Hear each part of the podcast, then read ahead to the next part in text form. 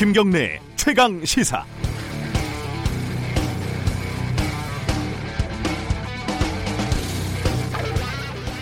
어젯밤 대통령 취임 2주년 특별 대담이 있었습니다. 특정 기자 한 명과 오직 현안에 대해서만 그것도 생방송으로 사전에 질문을 거의 조율하지 않고 대담을 진행한 건 제 기억으로는 거의 처음이 아닌가 싶습니다. 대통령에게 요즘 잠은 잘 주무시냐, 무슨 책 읽으시냐, 강아지, 고양이는 잘 크고 있냐, 이런 밥 먹으면 배부르다는 식의 질문은 아예 없었습니다. 북한 미사일 때문에 더욱 그랬던 측면이 있지만 민감한 질문과 추가 질문이 끝없이 이어졌고 분위기는 상당히 긴장되고 팽팽했습니다. 사안에 대한 대통령의 자신감이 없으면 성사되기 어려운 형식의 대담이었던 것은 사실입니다. 평가는 많이 달랐죠. 질문이 날카로웠고 대통령의 대답, 대답 도 솔직했다 이런 의견도 있지만은 질문이 정제되지 않았고 공격적인 내용으로만 채워졌다. 대통령의 말을 자주 끊는 등 무례했다. 이런 의견도 많았습니다. 제 생각은 이렇습니다.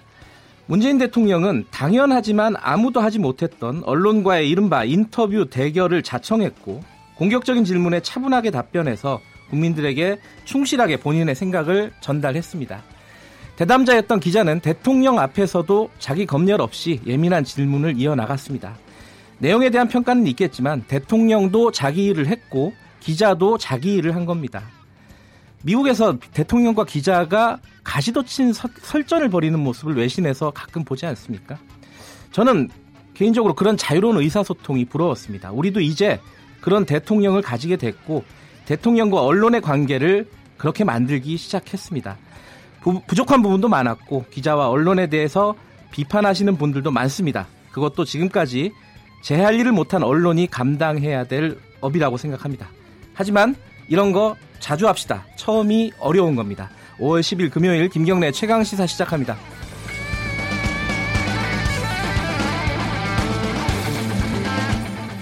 주요 뉴스 브리핑 금요일 가겠습니다. 고발 뉴스 민동기 기자 나와 있습니다. 안녕하세요. 안녕하십니까. 문재인 대통령 특별 대담 소식부터 정리해 볼까요? 내용이 방대한데 몇 가지 핵심만 정리하겠습니다. 네. 북한이 단거리 미사일로 추정되는 발사체를 발사한 것과 관련해서 문재인 대통령은 네. 남북 간 군사 합의를 위반한 것은 아니라고 보고 있다. 이렇게 얘기를 하면서도 북한의 이런 행위가 거듭된다면 대화와 협상 국면을 어렵게 만들 수 있다는 점을 경고하고 싶다. 이렇게 얘기를 했습니다. 검찰 개혁과 관련해서는 공수처, 이 수사권 조정도 그렇고 지금까지 검찰이 사정기구로서 본연의 역할을 다하지 못했기 때문에 개혁 대상으로 논의되는 것이다. 이렇게 얘기를 했고요. 검찰이 셀프 개혁으로 해선 안 된다는 것이 국민들의 보편적인 생각이기 때문에 검찰이 보다 겸허한 자세를 가져야 한다. 이렇게 지적을 했습니다. 그 저는 이 부분에 대해서 좀 인상적이었던 게 그 조국 수석이 법안 마무리까지 좀 해줬으면 좋겠다라는 뜻을 표명을 했어요. 대통령이. 그렇습니다. 예. 자, 국내 정치 현안에 대한 입장도 좀 들어볼까요? 네. 두 달에 한 번씩 고정적으로 상황에 상관없이 야당과 만나자고 약속을 했지만 지켜지지 않았다 이렇게 얘기를 했는데요. 네. 거듭 야당의 대화를 촉구를 했습니다. 음. 처리해야 할 민생 문제가 많다. 추경 문제도 논의해야 한다 이런 점을 강조를 했습니다. 방금 말씀하신 조국 민정수석 거치에 관한 질문에는 네. 권력기관 개혁 등 법제화하는 과정이 남아 있는데 그런 과정까지 성공적으로 맞춰주기를 바라고 있다 이렇게 얘기를 했고요. 네. 인사 실패, 인사 참사라는 표현에 동의하지 않는다 이렇게 얘기를 하면서도 네. 청와대 검증이 국민 눈높이에 맞지 않는다는 부분이 때때로 있었다는 것은 인정한다고 밝혔습니다. 네.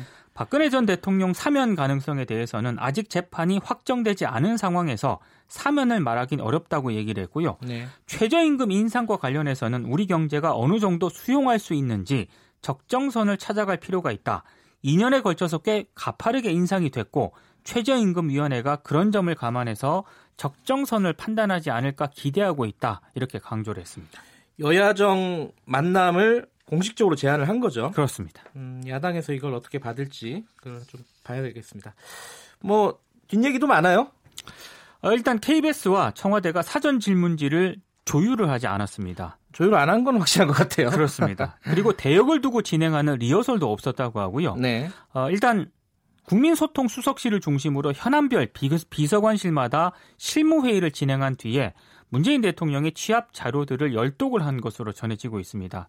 그리고 지금도 KBS 송현정 기자가 논란의 한복판에 섰는데요. 네. 포털 실검 1위에 올랐습니다. 으흠. 대담 중 문재인 대통령 말을 자주 끊거나 불편한 표정을 지었다는 그런 태도 논란도 있었고요. 네. 특히 이 청와대가 야당의 의견을 전혀 반영하지 않고 전국을 끌어가고 있다. 그렇기 때문에 지금 대통령께 독재자라고 얘기하는 것 아니겠느냐.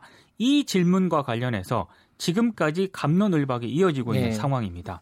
KBS 홈페이지 시청자 청원 게시판에도 사과를 요구하는 그런 청원이 올라온 상태인데요. KBS는 시청자가 발의한 내용에 대해서 30일 동안 1000명 이상이 동의를 하면 해당 부서 책임자가 직접 답변을 하도록 되어 있거든요. 네. 근데 이미 5천 명 이상이 동의를 한 상태입니다. 관련 청원만 수십 개가 올라오고 있는 상황입니다. 이게 저희가 청와대 쪽 얘기를 좀 들어보니까요. 예. 간접적으로 이 일단은 대통령이 어, 솔직하게 말을 할 수 있는 분위기였다. 그리고 짜고 치는 이른바 고스톱 전혀 아니었죠. 예, 아니었다는 게 어, 뭐 좋은 시도였다라는 평가들이 좀 있는 것 같아요. 있는 네. 것 같은데 이 아까 말씀하신 독재자 질문 이런 것들은 좀 명확하지가 않았던 게 오해를 좀 불렀던 것 같습니다. 그렇습니다. 말이 좀 꼬인 측면도 있는 것 같고요. 예. 그러니까 이게 야당이 이렇게 얘기했다는 건데 네. 그게 주어가 약간 생략이 되면서 그렇죠. 마치 기자가 생각하는 것처럼 비춰질 수도 있었다. 네. 그런 측면도 있고 몇몇 질문에서는 좀 뭐 무슨 얘기를 물어보고 싶은지가 좀 명확하지 않았다라는 지적들은 좀 있는 것 같습니다. 그렇습니다. 다만 아, 이또 송현정 기자 가족이나 이런 부분들까지 이렇게 좀 신상을 털고 이런 부분들은 조금 자제해야 되지 않나 저는 그렇게 생각을 합니다. 네. 자, 버스 총파업이 초읽기에 들어갔어요. 어제 서울과 경기 버스 노조가 압도적인 찬성으로 파업을 결의를 했습니다. 전국 자동차 노동조합 연맹이 8, 9일 진행된 파업 찬반 투표에서 96.6%의 압도적 찬성으로 총파업을 결의했다고 밝혔는데요. 어, 지금 어제까지 파업안이 가결된 10개 지역 193개 사업장의 버스 노조가 네. 오늘 15일 새벽 동시 총파업에 돌입을 하게 되면 네. 전국 2만 대 가량의 버스가 멈춰설 것으로 보입니다. 핵심 쟁점은 노동시간 단축에 따른 임금 감소와 추가 인력 채용인데요.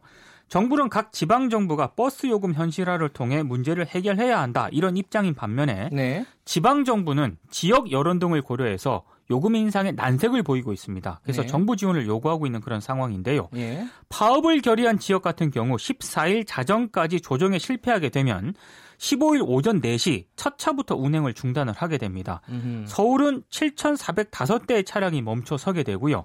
경기 지역도 뭐 용인, 남양주, 파주 등 14개 시군에서 서울을 오가는 광역버스 589대 운행이 중단이 되게 됩니다. 관련해서는요, 어, 3부에서 지금 총파업 투표에서 압도적인 찬성을 결의한 노조 쪽 연결을 해서 어떻게 진행이 되고 있는지 추가 협상은 있는 건지 15일 날 버스가 진짜 멈추는 건지 여러 가지 좀 짚어보겠습니다. 네. 자, 대법원이 좀 많이 늦었는데요, 사실. 사법농단 법관을 뭐, 뭐 뭐야 징계를 회부를 했는데 그게 또 면제부다 이런 논란도 있어요. 그렇습니다. 어떻게 되는 겁니까 지금? 김명수 대법원장이 어제 사법농단에 연루된 현직 법관 66명 가운데요. 네. 10명만 추가 징계를 청구를 했습니다. 네. 고법 부장판사 3명, 지법 부장판사 7명의 징계를 청구했다고 밝혔는데 비위 내용과 명단은 공개를 하지 않았습니다. 검찰이 사법농단 수사를 마무리하면서 네. 비위 사실이 드러난 현직 법관 66명의 명단을 대법원에 넘긴 게 지난 3월 5일입니다. 그러니까 애초 대법원이 검찰 수사 때문에 좀 자체 징계를 좀 미뤘거든요. 그러다가 징계 시효가 법, 지난 법관이 무려 32명에 이르렀습니다. 네. 더구나 아, 추가 조사를 이유로 두 달여 시간을 끌다가 징계 시효가 남아있는 판사 34명 가운데 10명만 징계를 청구했다는 그런 얘기인데요. 김명수 대법원장은 이것으로 사법행정권 남용 의혹과 관련한 조사와 감사는 마무리가 됐다라고 선언을 했습니다만 네. 면제부를 받은 법관 명단은 공개할 방법이 지금 마땅치 않은 그런 상황입니다. 그러니까 네. 국민 입장에서 봤을 땐 사법농단 연루 판사에게 재판을 받아도 현재로서는 알 길이 없는 그런 상황입니다. 네. 이 사법농단 어, 적폐청산 관련해 갖고도 어제 문재인 대통령이 입장을 밝혔죠. 그렇습니다. 어, 정부가 기획하지 않는다, 관리하지 않는다. 그렇죠. 예. 네. 자, 자유한국당 5.18 망원 징계 이거 뭐 어떻게 되는 거예요? 지금 하고 있는 거예요? 어, 좀물 건너 갈 가능성이 높아졌습니다. 왜 그렇죠? 이 윤리특위 산업 자문위원회가 네. 파행을 겪고 있기 때문인데요. 국회 윤리특위 말씀하시는 거죠? 그렇습니다. 예. 국회법 46조에 따라 국회 윤리특위는 의원 징계사항 심사에 앞서 가지고요.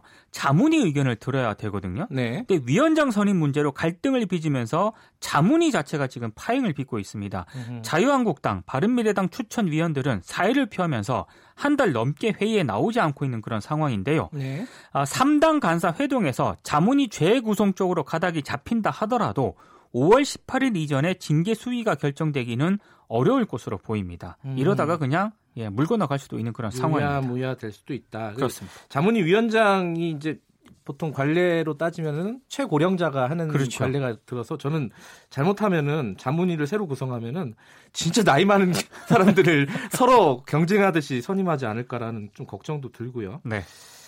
자, 다음 소식 들어보죠. 서울시가 아파트 경비실에 냉난방기 휴게실 설치 실태를 처음 전수조사해서 어제 이제 결과를 발표를 했는데요. 네. 냉난방기가 있는 경비실이 64%에 불과했습니다. 음흠. 그러니까 경비실 10곳 가운데 4곳의 경비원들은 아. 지난해 여름 폭염 속에서도 에어컨 없이 근무했다는 그런 얘기인데요. 집보다 더 덥거든요. 그렇습니다. 되게 밀폐된 공간이어가지고. 네. 예. 근데 경비실 낸 난방기를 왜 설치하지 않았느냐 이렇게 이유를 물으니까 주민과 동대표 반대 때문이라고 응답한 비율이 54%로 가장 높았다고 합니다. 그래요? 그렇습니다.